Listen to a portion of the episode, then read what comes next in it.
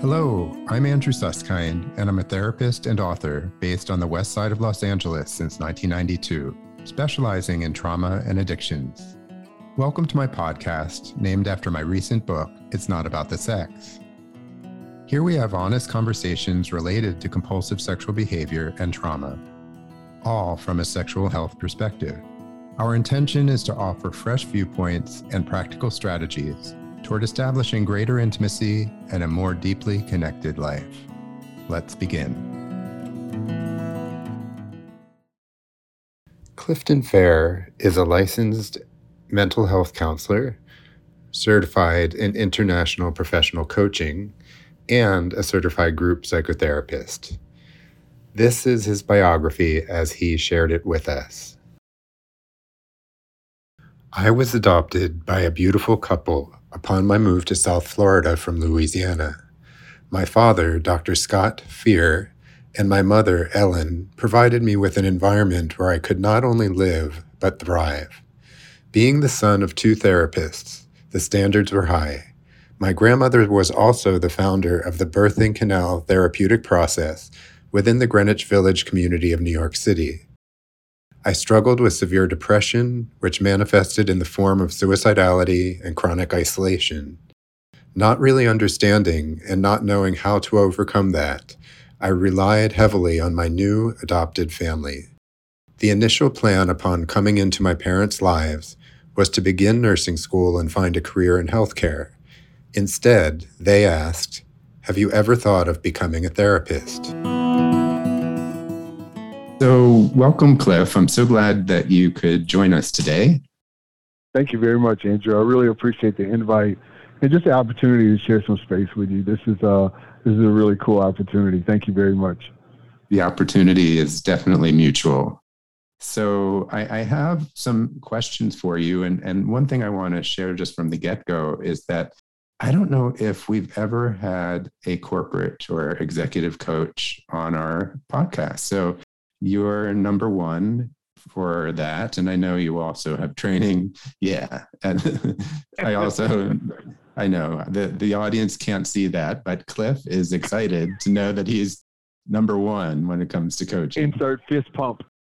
Exactly. That's right. That's right. So um, one of the things that I, I, wanted to talk with you about was how you ended up getting into this field. I mean, what, what were the precipitating events that led you into the psychology field?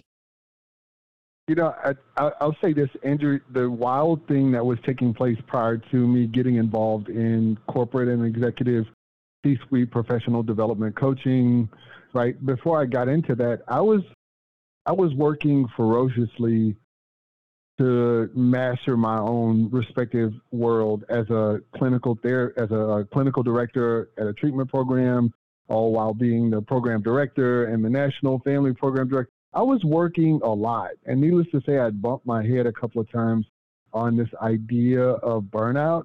Not that that's a real thing for anybody else, but definitely for me. Mm-hmm. Um, but I, I had become somewhat, you know, stretched thin because I was also doing my uh, my CGP uh, certification through AGPA and IGPA. Can you talk um, about the CGP for a quick second? What what does that stand for? For those who don't know. So the CGP is a uh, is an international certification. Uh, you become a certified group psychotherapist. Uh, the name itself was just really enticing. Not to mention, my father is uh, is a CGP and also a fellow of AGPA. So I definitely wanted to at least kind of move in that same area or environment that my father uh, has been moving as far as his development is concerned uh, as a, a, group psychotherapist. So uh, I decided to get credentialed. It sounds like your father is part of your inspiration. So I'm wondering if you could share a little bit more about that. So a couple of things. Um, while I was kind of like fighting through that respective burnout, uh, my dad was looking at me with all sorts of concern because he really felt like I was uh, I wasn't doing a very good job of kind of taking care of me, uh, while also uh, being the best that I could be as a, a leader and a, a, a therapist at, at this drug and alcohol treatment program. So uh, I decided that I wanted to go out and hang my own shingle. Now with the uh, the CGP certification I at that time, this was back in 2020, 2019. Uh, at that time, I felt like I was, you know, secure enough with my own uh, license and credentials that I could step out into uh, the private practice world. My father has been a group psychotherapist for, oh God, uh, almost 50 years. Uh, he just oh. retired this past January. Mm. And uh, Dr. Scott Simon Fehr and his wife, my mother, Ellen Fehr, they both really have been the guiding rods in my life as it relates to uh, individual health, mental health, as well as uh, professional development. Hmm. So thank you know thank you, mom and dad, for kind of paving the way uh, as a therapist because both of them are current uh, current therapists. I mean, it's a beautiful story. I, I I don't know that many sons who would speak about their parents as mental health clinicians in in the kind of glowing terms that you are. I, sometimes actually when there's a psychologist in the family the the kids run in the other direction. So oftentimes i have. So it just depends on where the wind blows right? Well truth be told they're they're they're a cut above. They really are unique people uh, mm-hmm. uh, both you know uh, both kind of moving and transitioning to south florida from greenwich village so that alone uh, kind of adds a different uh, zest, zeal, or twist on who they are. Very open at the top. I, I really couldn't see myself not pursuing uh, some image or like like like likingness or uh, likeness of my parents because they really are phenomenal people. And I say that without some type of bribery or, or encouragement. Uh, definitely a whole lot of bias, but they really are awesome people, uh, not just in the way that they ran their, their business as therapists, but also um, how they've shown up as human beings in this world. Mm. So you've really not only been inspired, but you've taken the ball and run with it. Man, it's just some some uh, big shoes to fill. You know, my mom was uh, Elizabeth Fehr. My my grandmother, excuse me, uh, was uh, one of the pioneers in the birthing canal uh, uh, experiential approach to to therapy. Um, she was a fierce woman of psychotherapy and uh, psychoanalysis.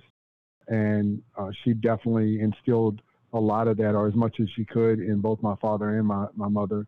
Um, so just some big shoes to fill, especially with dad being a, a, a writer uh, about the subject matter of group therapy. Um, I just I, I, I, feel like there's there's always more that I can do as as a, a member and a participant in this family.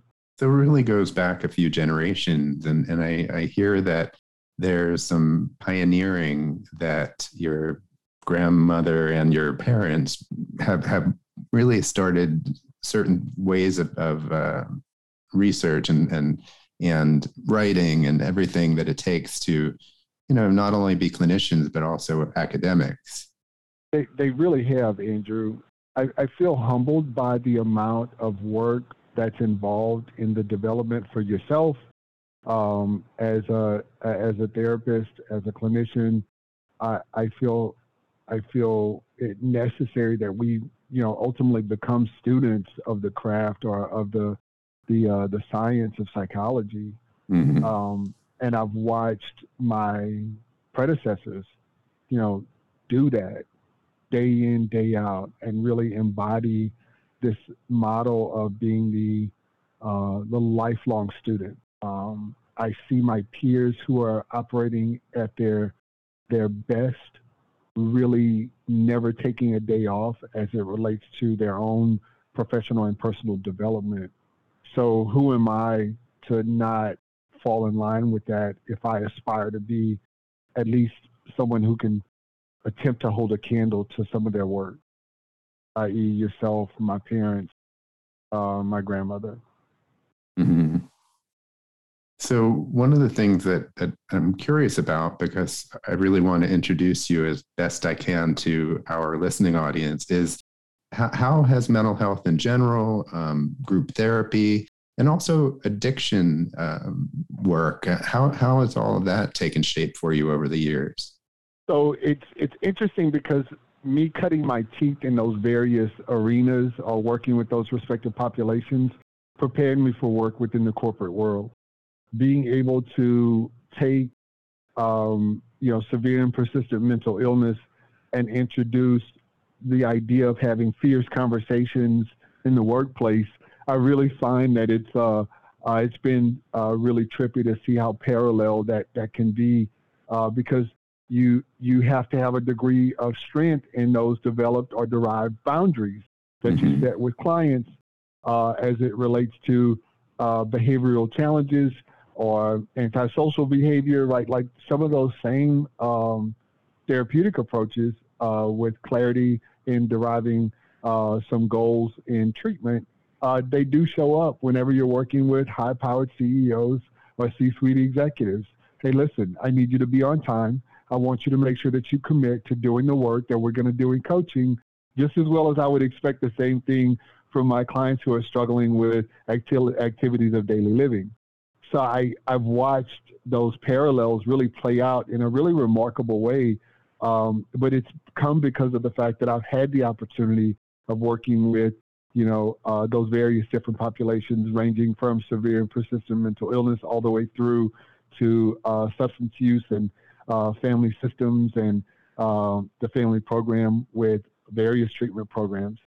So it's uh, it's it's been oddly familiar yet weird at the same time to see all these parallels kind of play out.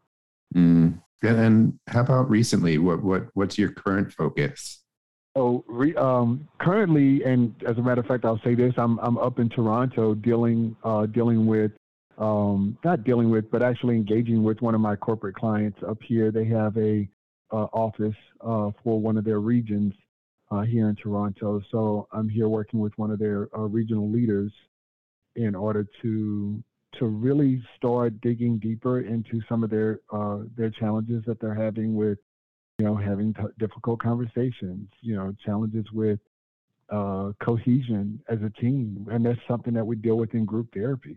You know, also dealing with uh, some of the uh, intra-departmental conflicts, right? So like those things are very real for corporate America, just as they just as they are real for us as individuals trying to live our lives uh, as human beings in our own uh, microcosm as well as macro, right?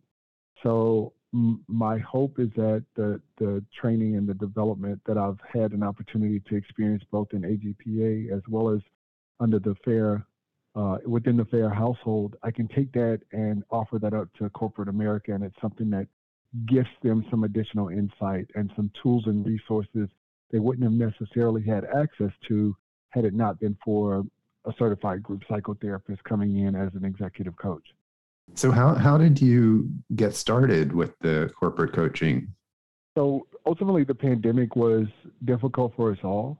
Um, and you know, a, a, lot of us have, as individuals um, who may have had the uh, the exposure to therapy, really had to start making some changes in the way that they they viewed therapy or interacted with it, such as virtual uh, virtual therapy, and and not necessarily being able to have that face to face physical contact with the therapist. Physical meaning uh, being able to get a handshake or some type of you know physical presence in front of them, and immediately during the, the pandemic, that was right when I had stepped out into my own private practice and hung my shingle. So February of 2020, February 21st of 2020, fast forward to March 16th of 2020, um, between the start of my private practice, which was February, to the pandemic hitting and closing everything down beginning March 16th, I I was I was at a bit of a loss. Like, how do mm. I how do I now get traction and grow a practice? Well, uh, unbeknownst to me, I had befriended my number one champion, uh, separate and apart from mom and dad, but my personal uh, and intimate champion. And uh, he introduced me to um, a company that uh, that he was very familiar with, and encouraged me to uh, provide that respective company with some some support and uh, in order to help them get through the, the struggles that the pandemic was providing as a therapist. So, so things like crisis management uh, and crisis intervention, suicide management and suicide intervention. Mm. And that began my my journey into the corporate world. Mm-hmm. Um, that that one invite and encouragement to support those respective teams. Mm. And and just out of curiosity, are you running into any addictive, compulsive issues with any of your corporate clients or or within their systems? So again, I got to be careful how I answer that. Um, but what I will say is that um, you know people are definitely people across the board, whether it's in the corporate structure or mm-hmm. it's in the quiet recesses of uh, private practice. Mm-hmm. Um, you know, we we all have our own respective uh, challenges that we're we're uh, working through, or vices that we're struggling with, and it it it doesn't it doesn't matter where you are in the world, mm-hmm. whether it's success or or the bottom of the barrel. It's like it's very real for us all. So I hope that answered your question without answering your question. well, I'll tell you where it came from. I imagine that that the parallels between private practice um, and other mental health settings are, are really very similar to what happens in the corporate world. It's like you said, we're all human. We all have our challenges and issues. And, and so I, it was just something that struck me, you know, as we were talking about this, that, um, that really all of your skills are transferable. So you've taken them to a corporate setting and and and everything that you have under your belt benefits uh, folks in in the, in that setting. Okay, so I'll, I'll I'll dig a little deeper into that. Then you know, had it not been for having a good uh, familial support system, I really feel like there could have been uh, a flare up of you know uh, historical challenges or struggles for myself as far as depression and or you know any other type of particular substance use just as a default because we ultimately look for those pressure release valves, uh, especially whenever we're under such uh, direct and immediate scrutiny, you know, with, you know, within the, the C-suite executives. You know, mm. we need those breaks. We need to be able to do some self-care. And oftentimes when we can't see opportunities for us, uh, for ourselves, um, we, we can reach for the extra the extra container of Haagen Dazs, or you know, uh, a quick and dare I say a quick bump of Coke, in order to just like get ourselves moving and not stuck in mm-hmm. the circumstantial minutia. Um, and and that you know that may hit some of those high performers mm-hmm. uh, in some ways that either they don't know or maybe the rest of the world doesn't understand. Mm-hmm. Um, just as much as it could hit, you know, uh, the lower SES. Mm-hmm. Um, so it's it's it's really weird. Like it, it doesn't matter what kind of garb you wear every day. Like it, it can right. it can impact all of us the same way. It's wild. Yeah, yeah. So Did that answer your question? Absolutely, absolutely. You know, I I, I think what um, what comes to mind, and I think this is important to distinguish, is that coaching and counseling are different. And I'm wondering if you can share a little bit about the differences. One of the one of the, the, the things that shows up as being, you know, a, a finite difference for me as a coach versus me working with uh, someone in the therapeutic process is I, I, tend to focus more on like the brief solution focused approach, right? Like we are we're dealing with your communication at work. We're dealing with your time management. We're dealing with, you know, personality conflicts. Like we're we're just like we're spot shooting a lot of this stuff, and mm-hmm. um, the the parallels do work in both a benefit as well as maybe a, a nuisance. Um, because you know one of the books that I may refer to a corporate client may start tapping on their heartstrings Whereas I would normally want to stay more higher level with, you know, um, a book like, you know, Extreme Ownership, not to plug that book, but, you know, something that would be more of a, a cognitive read and less of a heartfelt approach.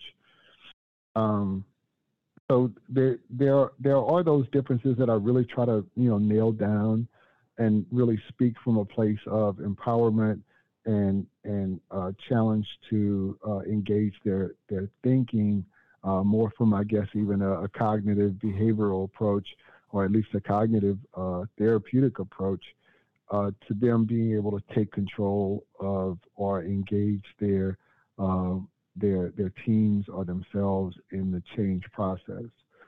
Um, with counseling, man, I'm I'm I'm ready to rip and roll. Let's open up some of these boxes that are hiding out in your in your heart to see how those respective uh, unresolved challenges are preventing you from being your highest and best self.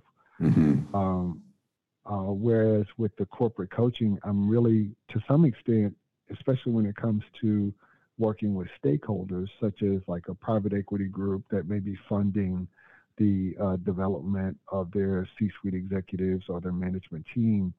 Um, I'm really looking to make sure I check those proverbial boxes to make sure that those respective people I've been entrusted with developing are growing in that direction. So I don't really have a whole lot of time to kind of like do the unfolding process of, you know, some of the therapeutic work I may be gifted, you know, for an insurance paying client. Um, uh, so for corporate work, it's really, hey, you got six sessions to get this person from a performance improve, a performance improvement plan all the way to you know knocking out their numbers on a on a weekly or biweekly or monthly basis. Mm. So, if I'm hearing you correctly, in your corporate client uh, population, you really have to laser it. That that you identify what it is that you're going to work on, and and really have a very very clear uh, trajectory.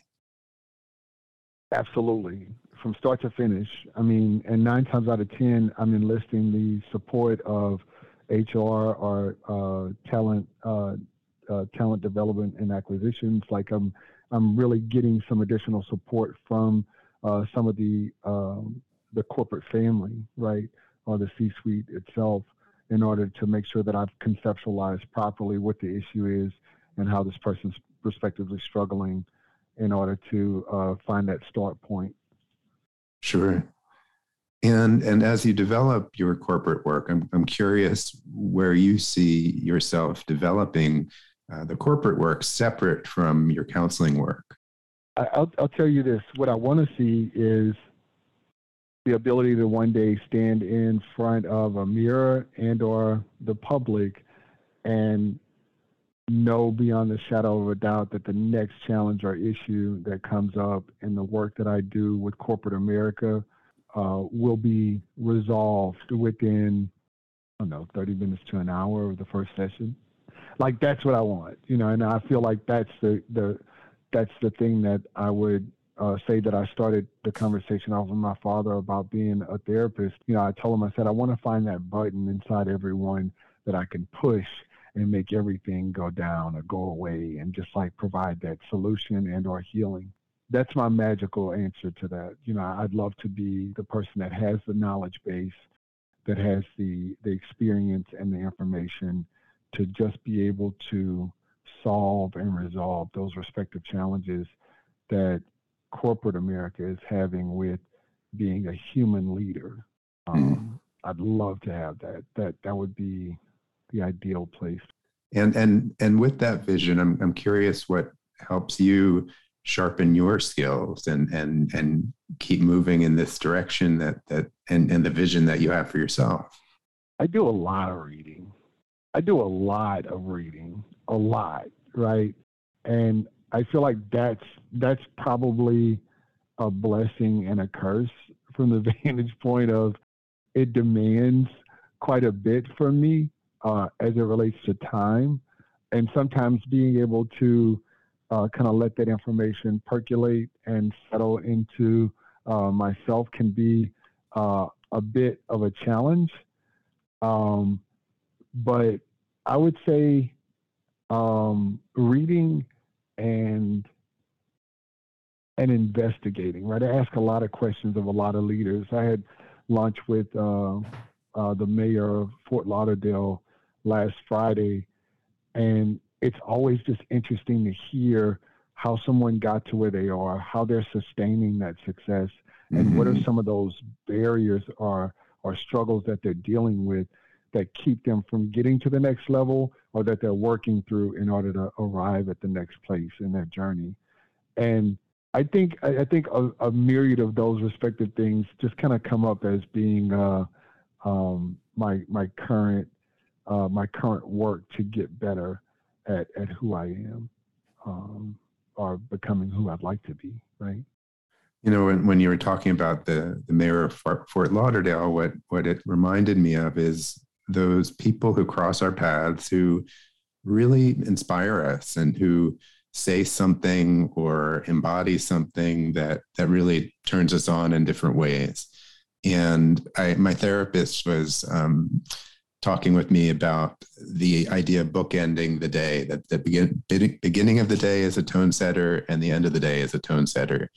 And um, I used to end my day, and I still do sometimes with a sitcom. I used my sitcoms are, are kind of like a sedative for me. But but he suggested that I, I get a book that's inspiring, whether it be a, a biography, autobiography, anything that really is that kind of um, inspirational reading. And I don't do enough of it, I admit. But I think the idea is really significant because it sounds like your investment in your books and in your reading is is what helps sharpen your skills all the time all the time. I mean, I have a, a couple of different ways of taking in that knowledge.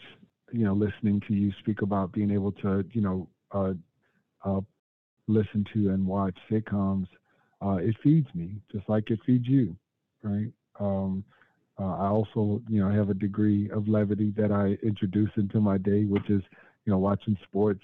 But when I'm when I'm trying to, you know, when I'm trying to get that next nugget I feel it's my responsibility to make sure that I have that for the next person I talk with, the next leader that I'm coaching, sure, the next team that I'm working with. You know, it's it it there's nothing worse than sitting there uh, being looked at as a person that is theoretically supposed to have an answer or a mm-hmm. possible uh, a possible solution, mm-hmm. and you're you're fumbling with words or you know you tell them I'm gonna have to get back to you uh, I didn't like it at the beginning, and I for damn sure try to stay away from it currently. So, mm.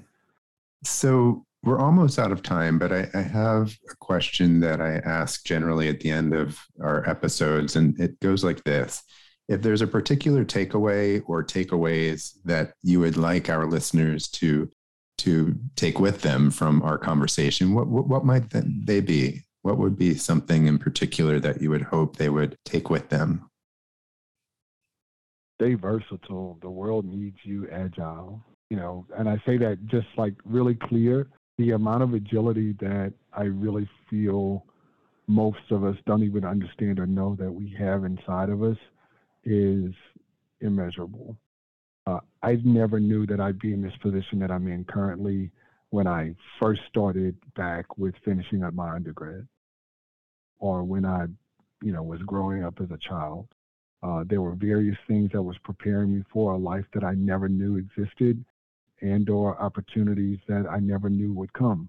But the best thing that I've been able to do over the course of my, you know, last 10 to 20 years is to be able to look up and say yes when when things were presented um, and I was able to get some good guidance. Me saying yes gave me an opportunity to grow into someone that I never imagined possible uh, my life is what it is, which is beyond my wildest dreams. And that's because of the fact that I've been able to stay versatile um, and and and agile. So I, I would say that would probably be the biggest thing, especially for any of the therapists that are listening out there. You know, life sometimes calls us to actually do something uh, larger than what we ever imagined, and it, it does call for us to be uh, agile. And if I can add to what you said, which I think is so significant, it's it's also important for those in, in recovery, especially long-term recovery, to be versatile and agile and to have that kind of ability to sometimes go with, you know, basically to live life on life's terms, but to be able to go with the detours that that are inevitable and to know that there's something there to learn and and there's always something there to learn. So i i really appreciate those words of uh, versatility and agility that um, we don't often talk about actually on on the podcast but that's a, a beautiful way to end So, with that said, I just want to thank you again, Cliff, for joining us today. It's so terrific to have you be a part of uh, today's conversation. Thank you very much for having me. I really appreciate you, Andrew. Right. You take good care. Thanks for listening today. If you're so inclined, please give us a five star rating and be sure to subscribe and share my podcast with those who may benefit. I look forward to you joining us the next time, and don't forget to stay connected.